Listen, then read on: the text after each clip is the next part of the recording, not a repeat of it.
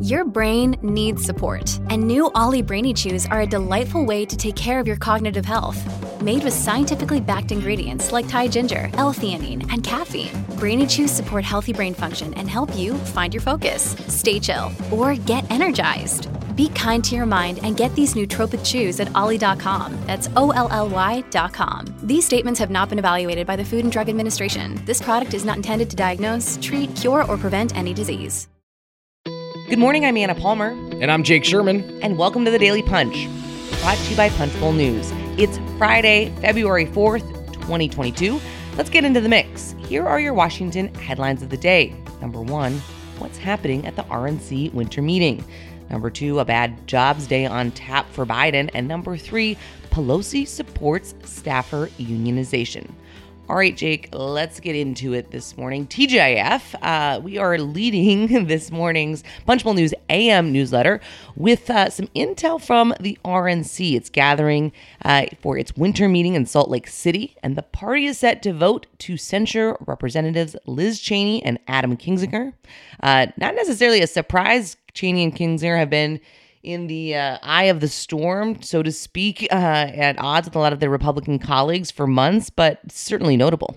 Yeah, listen, I mean, the RNC is going to move to to kind of uh, whack Cheney and Kinzinger. It, the RNC doesn't really matter that much. I hate to say this. The Kinzinger and and they are uh, it's a it's an organization that's controlled by allies to Donald Trump. I mean, that's uh, the the RNC has no bearing on the House Republican Conference, uh, and uh, I, I would say this. I mean, listen. Cheney and Kinzinger, we know their story, right? This is no surprise to me. It's no surprise to you or Brez. Uh, Republicans don't like them because they've spoken out against Trump. I mean, that's it, right? That's that's the whole story. Um, and uh, they've been agitating against her for, and and Kinzinger for months. And um, irony is, Kinzinger and Cheney are much more conservative by any standard than Donald Trump and his allies. Um, but regardless, so they're gonna censure him, censure them today. So the question then becomes, what does Kevin McCarthy do? Does McCarthy it does is there a renewed kind of um, push in the conference to expel Cheney and Kinzinger? Uh, they need two thirds of the conference to do so, uh, and McCarthy has been has been very eager to uh, to tamp this down. Well, it's a sideshow. I mean, if you his whole focus is on regaining the majority, this is a sideshow. There's there's no if and or but about it. Yeah, so the so two thirds of two twelve, which is what House Republicans have, is one forty one. I don't early math, very good. Yeah, yeah, I've not done a whip count here. Um, could they get that? Maybe it's a secret vote, so you know anything could happen. Um, I, I but the way the leadership sees it, and I I've spoken to them a lot about this. Um, like Republicans are in a good position. Why turn the spot the spotlight around on them? Like, what is the point here? You know, um, I don't. It's just it makes no sense. Like, keep the spotlight on Biden. This is what they say. Uh, and on Democrats, they're in the majority. And and what are they doing here? you know, like what are they doing by trying to expel two people who might not even be in Congress next term? Kinzinger's retired. Cheney has a primary challenge.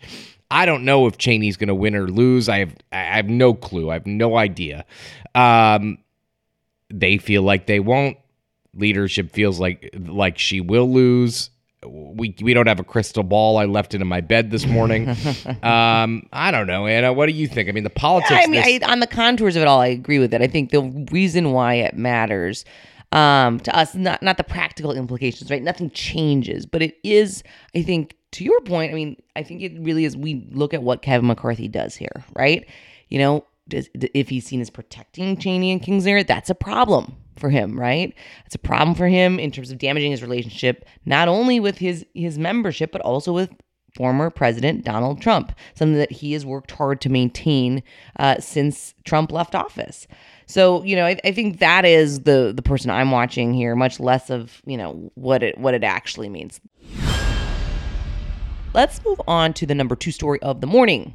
a bad j- jobs day, maybe on tap for President Joe Biden. The January employment numbers come out this morning at 8:30 a.m. Biden's set to talk about them at 10:45 a.m. Um, the crystal ball here is uh is, not a great outlook for Biden. No, um, so no, it, it, it's not good. the New York Times reports that this could be a bad jobs number because January was the peak of the Omicron variant, and um, there's a range of estimates from a gain of 250,000 jobs to a loss of 400,000 jobs. You better hope if you're the White House that you don't have a loss of 400,000 jobs, even if it's temporary. Um, but uh, Biden's going to talk about this at four, at uh, ten forty five this morning um, from the White House before his day. He's going to Upper Marlboro, Maryland today, and then he leaves this evening, uh, late this afternoon for Wilmington to his weekend home in Wilmington. um, so uh, you know, I don't know, Anna. The politics of jobs numbers are they matter now in a sense that in a way that they didn't um, in the Trump era because Trump and the, that White House believed the people were were messing with the jobs numbers for you know I don't know. It's not even worth talking about what he thought on this issue but but Biden talks about this every month. Every month when there's job numbers he gives it credence. Yeah it's I mean it, it's going to be something to watch. And certainly you know we're coming off a tough week for Democrats. They weren't able to find a deal on government funding. They weren't on you know able to find any movement really on this you know competes act like in terms of this pressure that the white house is saying hey we need to have this done before the state of the union and then he kind of gets hit by this ostensibly it's just another blow to the white house which has been trying very hard to have a reset moment all right, let's move on to the number three story of the morning for us. Uh, very interesting what is happening on the Hill right now in terms of uh, employees and staffers in kind of an almost uh, you know, outward rebellion about some of the grim uh, employment standards that each of these offices have. Uh, the news here Speaker Nancy Pelosi throwing her considerable weight Thursday behind a growing movement to unionize Capitol Hill aides this is a, a, sea change, right? I think the idea that there's bad, that it's a bad place to work, that staffers are, uh, you know, underpaid, have a lot of issues in terms of, you know, kind of minority staffers being able to move up or feel like they're accepted in the workplace. You know, I've done a ton of reporting on this. We've done some public events on it, but this is this is the real shift from just even like kind of the the tacit acknowledgement up on the hill that this is an issue to, oh, you know, as I said, kind of an outward rebellion. Yeah, so uh, we have a lot of listeners who work on Capitol Hill. So good morning. You might be unionized. No, I, I mean I, it's a big deal, a massive, massive, massive deal. Lot to unpack here. Um, Anna, you and I have talked about this forever. Every congressional office operates as its own entity. Um, given that reality, could a union help standardize pay, standardized procedure, you know, bring Just some op- reg- basic operating things. Right? I, it's still stunning to me that each office, which are very ill-equipped, they aren't healthcare experts. They're not experts in pay and leave and all kinds of things. Operate and on a two-year basis potentially, where you're having to restart from from scratch. So here's the other thing: like, I don't know how serious this is. Meaning, I know a lot of people have been talking about it, right? I have um I know uh I just know it's caught on steam in the in the kind of buzz of Capitol Hill, but is there a union willing to take it on? A, a, big union organization, SEIU, you know, AFL-CIO. I would imagine AFL-CIO would probably be the the natural um, uh, fit here. Um, and will they kind of organize here. Um, and what does that mean for Capitol Hill? I mean, I, I, just don't.